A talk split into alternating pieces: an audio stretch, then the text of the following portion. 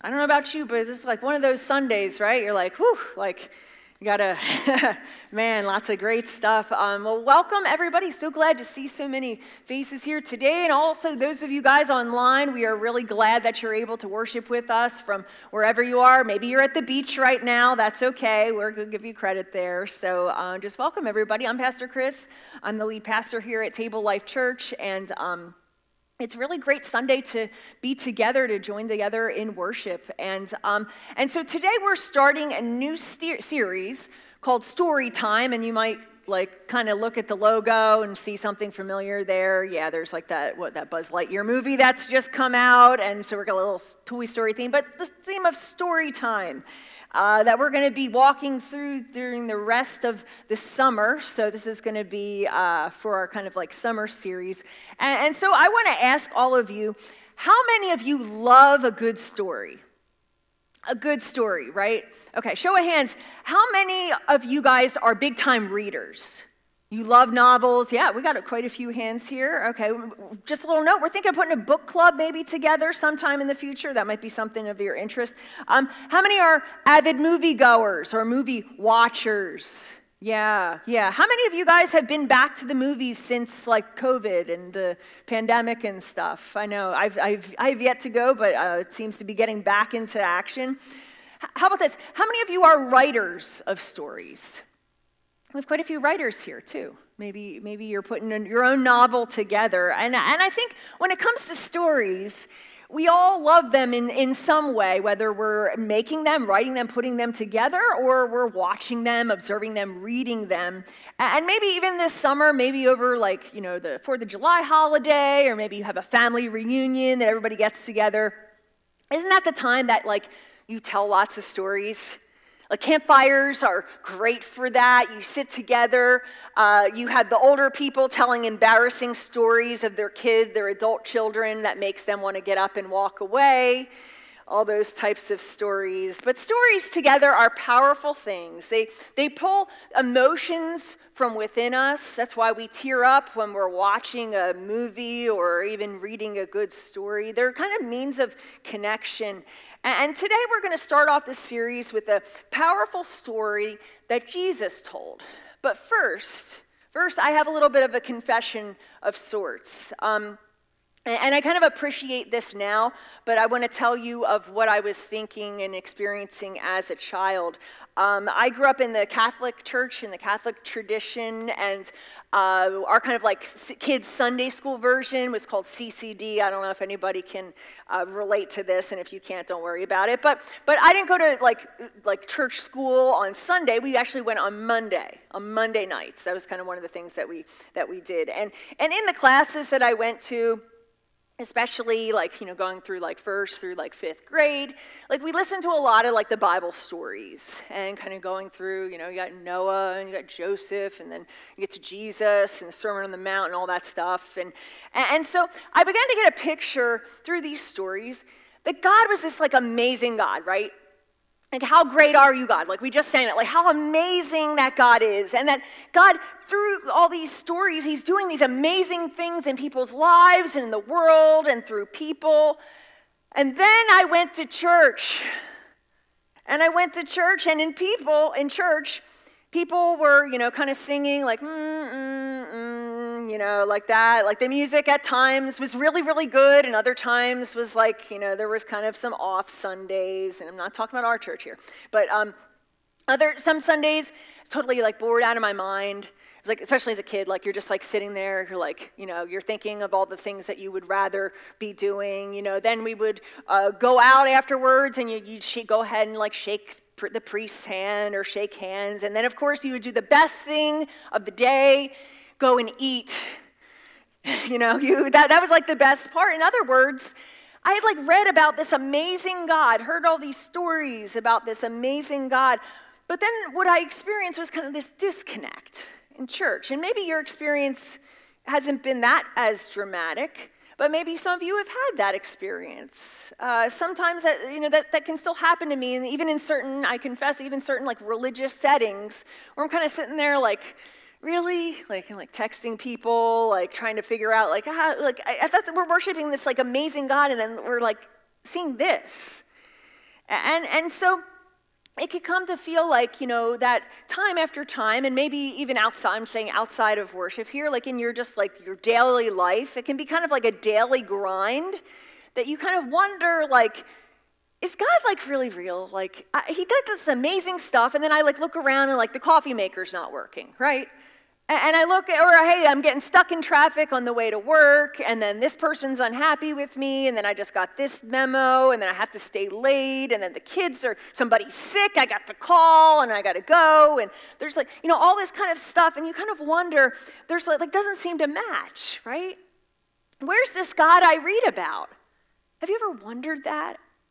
Well, if you have, then you'll understand the setting of the parable that I want to share with you today, the parable that Jesus told. And, and see, Jesus had a problem with the very first people he met, the first people he encountered in his ministry. And the problem was that at the beginning of his ministry, these people didn't know Jesus yet. You know, when we read through scripture, when we read through especially the gospels, we know what that happens at the end of the story, right? They didn't. They were meeting Jesus for the first time. And so when he bursts on the scene, when he bursts on the scene in ancient Israel, he, he was going to become this kind of healer and teacher. But the truth is, even at that time, like neither of those things really made someone special. There were other great teachers, there were people that did like kind of magic shows and magic at the time. And especially right away, it was not clear that Jesus was any different from anyone else, that he was just like another teacher, another good guy. But people were interested in him. They were interested.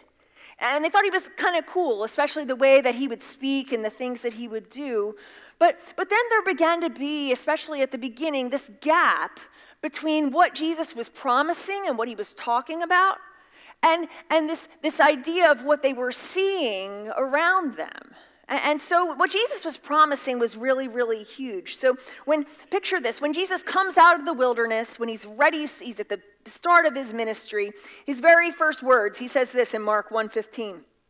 He says, the time has come. Like, wow, right? This is like the beginning of the movie. The time has come. He said, The kingdom of God has come near. Repent and believe the good news. Repent and believe the gospel. But the thing is, the people around him, Nobody knew who he was or what he was about. they heard this. And the problem was that this was a really cool and a really good claim. See, the words kingdom of God, I want to just focus on there for a few minutes. The words kingdom of God at this time meant a lot of different things to a lot of different people back then. But basically, it's this idea of a whole new world order that's here now, that things are going to be different that God's promises are about to be fulfilled, that He's going to make things all new again. That's the intention. That all you have hoped for is at hand. And so Jesus is saying, well, so repent, so turn around from like what you were doing, what your old ways were, and believe it. And so Jesus here is making a huge claim as he starts his ministry on day one. But what people saw when Jesus was saying these words, was a weird guy with a beard who told stories that they couldn't understand. And he did some fun things around Jerusalem, but that was really it, especially now. He's saying things are going to be different. There's this whole new era that is beginning right now, but imagine everybody's looking around at him as the bugs are kind of flying around the, the desert terrain and they're kind of scratching their heads and saying, Really? Like this dude, then he like carpenter's son from this little town on the outskirts. Like, really? There's a disconnect. And so they got skeptical. They were skeptical, and, and especially they grew up in a Jewish background, and so they had these stories, right? They knew the Josephs and the Abraham, and you know, they knew of this big and powerful God, but then they see him, this bearded guy who's the son of a carpenter, and he doesn't really look the part. And so they basically tell him in so many words, like, we don't believe you, Jesus. Like, we don't believe you. So Jesus has to confront this. And so he confronts this idea of the kingdom of God. And the way he does that, that the, the narrators of the Gospels tell us, is that he does this through parables. That's the reason why he tells parables, which are stories. And I don't know, I've, I've know that I've, I've met up with some of you guys for coffee. I, I absolutely love meeting people for coffee. So if you would like to meet for coffee, there's a, um, what is it, there's a little card here that if you want to like mark coffee, like it'll give me an excuse to like go and have some more coffee. Um, but I love meeting for coffee and I love having pumpkin coffee if they do have it and they don't have it. So, um, so I have to go to my like second choices and that kind of thing. But um, Sometimes I meet you for coffee, but other times I meet other people for coffee that are like outside the church and in the community or uh, through different ministries. It's always good to kind of network and have connections. That's how we're getting this, this supper table ministry that we're starting in Lemoyne through different connections and all that stuff. But anyway, I like to meet for coffee. And um, sometimes I kind of get connected to somebody to meet for coffee, but I don't know what they look like. Have you ever had that happen? Like you're supposed to meet somebody and you have absolutely you've never met them maybe you've talked to them on the phone but you've never met them and you have no idea what they look like. And so i don't know what your go-to is but my go-to is facebook kind of facebook stalk them try to get a picture right see what they look like. And of course they always have their dog like posted as their profile picture so that does not help And then uh, there's people like myself that also have names that could be like either gender, like Chris, like are they a boy or are they a girl? Like are they male or female? Like I don't even know if I'm looking for a man or for a woman when they come in the door to meet for coffee at Starbucks. And so, what do I do when I get there? Well, of course, they had the dog profile picture. I don't know if it's male or female. I just stand at the door and I start looking at everybody that walks through the door. And I look at them and then like look are they looking for somebody first of all? And then if it's not it's like look down right? You're like look down like nope or look to my the phone. The phone is always like the best thing to look at. And, and then i see somebody looking around and then starting to like wait. And then I'll like eventually if they're really looking around they're really searching i'll go up and say hey are you so and so and sometimes like they say oh yeah sure. It's like oh nice to meet you. Other times they're like no and you're just like okay yeah i'm looking have really awkward and embarrassing and so the, the, the point is, uh, is that it's hard to see something if you don't know what it looks like, right? It's hard to know somebody if you don't know what they look like, if you have no picture of what they look like.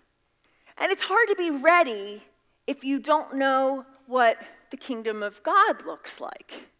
See, Jesus tells parables because people didn't understand what they were even looking for in the first place, just like my coffee meeting experience. And so the problem for them and for us is that we're so ready for God to show up in a big way, but the problem is we don't quite know what we're looking for.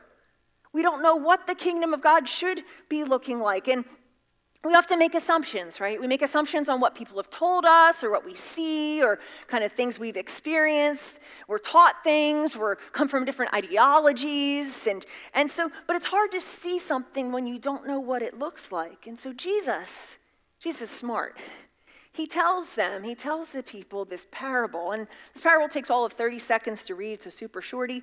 But it's found in Mark chapter 4. And Matthew and Luke also have their own versions of this story, so it's probably very popular for Jesus to tell. And so Mark tells us this is, this is the story. He says, Again, he, Jesus, said, What shall we say the kingdom of God is like? Or what parable shall we use to describe it? It's like a mustard seed, which is the smallest of all seeds on earth, yet when planted, it grows and becomes the largest of all garden plants with such big branches that the birds can perch in its shade. What did he say? He said, The kingdom of God is like, well, it's like a what? A mustard seed. A mustard seed. You know, don't you love Jesus? And then he kind of describes it. Don't you love Jesus? He's saying, like, the kingdom of God is like a bush. What? It's like a bush. It's like a bush that grows up on the side of the road, but, but we also have to understand like what the first hearers, what people would have heard, because for us, like a mustard seed kind of has one idea, and they probably have different ideas. Because what do you think of when you hear must, the word mustard? What do you think of? Hot dogs, right? Or, or a good Philly soft pretzel, right? One of the good things, one of the only things that good to come out of Philly, right? And I say that with, with, all love. Besides, yeah, my, besides my Eagles fans and friends, but but soft pretzels, hot dogs, like we put the mustard. I don't know. Some people like have French fries. Do you ever dip like your French fries in mustard? I know, don't confess that, please. Really disgusting. Um, but, but it was very different for them at the time. That mustard wasn't a weird thing to them, and they didn't have hot dogs. You know, they didn't eat pork, and even if they're beef, you know, they didn't eat that. Um, but that wasn't that was kind of different. It, mustard wasn't weird, and, and, so some people would also argue too. Jesus is saying, well, it's a small seed, uh, but it's not the smallest seed, right? Like Jesus was wrong there. It wasn't the smallest seed, and it doesn't grow the biggest. But basically, what he's describing is this bush that often would be found in a roadside ditch. It's that thing that kind of grows up in the ditch on the side of the road. But the mustard seed was actually a proverb in early Judaism. It was actually a proverb. And sure, it was small and it produced a big, maybe not the biggest, but a big bush. But it, it, was kind of a saying that was used to say, like, like, he's as strong as an ox, right? Is an ox the strongest thing? Like, no, but an ox is strong. It works, right? It was a saying that other people had used. And so he's picking up on a proverb that other people would have understood. And this mustard would grow about like 10 feet high or so, actually, which is a pretty decent um, size. And, and what else? Well, mustard, mustard was also kind of a pain.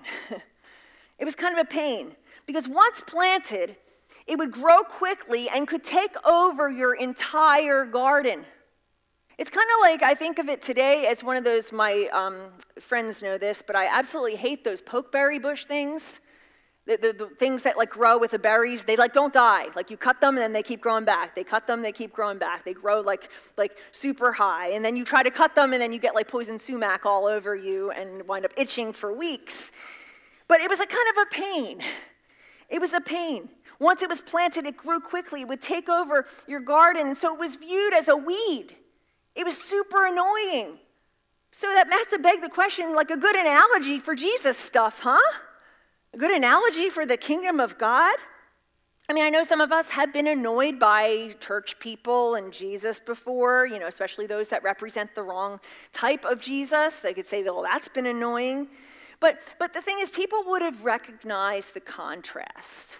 To say this mustard seed is small, but it grows fast. But you also got to be careful. You know why? Because it's wild. It's wild. It doesn't necessarily do what you want it to do.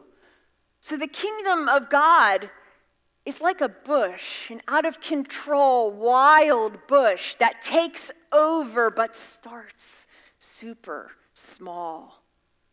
And, and so, an immediate thought you know, many of us might have, well, but Jesus, isn't there something better? Wouldn't you have like a better illustration for this? You know, if you characterize the kingdom of God, wouldn't you? Maybe it would be, if you have an illustration, it would be a, you know, it would be a tiger coming in and like ripping people's heads off, right?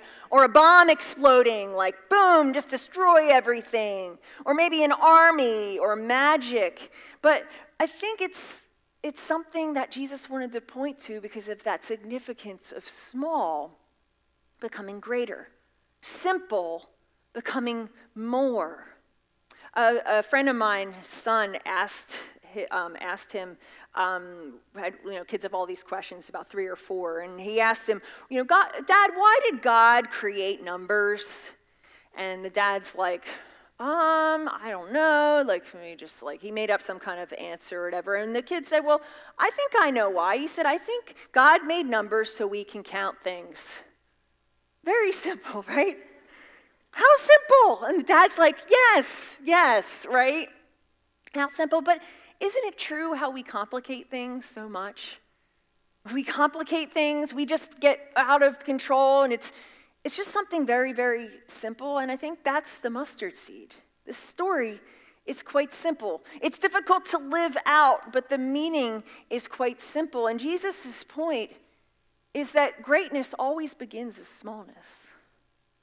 Greatness always begins as smallness. Before you see something as great, it has to be seen as small. Zechariah 4:10 says, "Do not despise the small beginnings." Favorite verse of mine. Isn't that true though? That something that turns great, it, it has to start small, and you don't usually see the significance when it is small. I mean, even this church, there's a few, some of you guys might not know the history here, but this church um, was, if we talk about the people, right, we moved to this building, we uh, built this building in 1952 ish, but before, way before that, there was a little group in this community in New Cumberland that started a revival downtown in New Cumberland, 1939. And so from that revival grew, uh, a group of people and had their first charter members who were 26 people. 26 people started what was New Cumberland First Church of the Nazarene, which later it was turned to Table Life Church, starting very small. And come to think of it, what do Apple, Google, Amazon, Harley, Disney, and Mattel all have in common? They all started in a garage. Interesting, huh? All great things start in garages or basements. They start small. See, Jesus, nobody could see Jesus' greatness on day one. Nobody could see it. They saw an ordinary guy, an ordinary guy who was kind of a gifted teacher, if you will, and, they saw ordinary things around them. And even today, you know, we may think, and some people will say, well, then Jesus, you know, he was just a, a, normal guy. Maybe he was a kind of a psycho at some points and talking about things, doing things. But certain people have an ability to see in small things a potential for greatness. And now I want you to imagine something because then Mark continues and says this. He says, With many similar parables, Jesus spoke the word to them as much as they could understand. He did not say anything to them without using a parable. He loved stories. But when he was alone with his disciples, he explained everything. And what's also interesting is that when Jesus would end these parables, end these stories, and we'll see this over the next several weeks, is that he would end them often in a certain way. And Mark 4 9 tells us, Then Jesus said, Whoever has ears to hear, let them hear. Whoever has ears to hear, let them hear like not just like like passing by in one ear at the other here but let them let them absorb and let them take on and let them understand these words this story that i just shared. See scripture tells us that we are part of god's mustard seed kingdom. But the thing is like your painting project that you had an idea and you're like, oh, I got to get started. And like, you know, you moved everything and like, what? It's not finished yet and it's been several months, right? Or your home project that you had a great idea and you wanted to get that begun and there's pieces still all over the floor. See, just like those things, God's kingdom is not finished yet. It's not finished yet we still in some way we still have in one sense have one foot in the kingdom of the world and one foot in the kingdom of god. But the thing is christ's coming initiated god's kingdom for us. The question is though do we see it? Do you see it? Do you have a mustard seed mentality? Do you have a mustard seed mentality about church right like you said, you know, I, God does all these things, miracles and all. Like, do you have a mustard seed mentality? Do you see Him at work? In your work, do you have a mustard seed mentality? The, the small things, seeing them as what God may be doing in your neighborhood, in your marriage, in your life. Do you have a mustard seed mentality? Because I promise you, you will never see the greatness of God if you'll never see the smallness of God. You'll never experience the greatness of God in life if you never believe that God is also present in the normal, everyday smallness, the things that we tend to ignore and overlook, the mundaneness and the wildness and chaos. Trust that it's there and it's growing. It's growing, that God is at work, that it seems small. And maybe even for you, maybe it's your faith. You know, you're like, oh, I just keep like, I'm not sure, and I keep failing. Maybe your faith is small, but isn't that a good reminder? Like, God can work with that little mustard seed faith. That God can do something out of that, and maybe you just have to start small because the mustard seed in your life is doing something. And unless we see and trust that God is present in the small things, in small places, even among small people, then we're not going to see the great things. And in fact, I think Jesus' parables overall are invitations to us to imagine and to begin to see the world differently. And what I understand is that, you know, a lot of us, we can be frustrated um, between the, the great things of God and kind of the yuckiness of life. Maybe on a daily basis, a weekly basis, or you just kind of scratch our heads and, and wonder.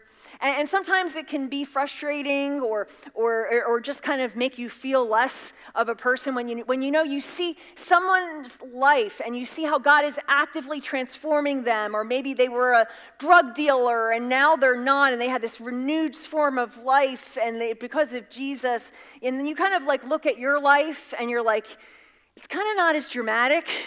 It's kind of boring. Like, I didn't have all that stuff. I didn't have that.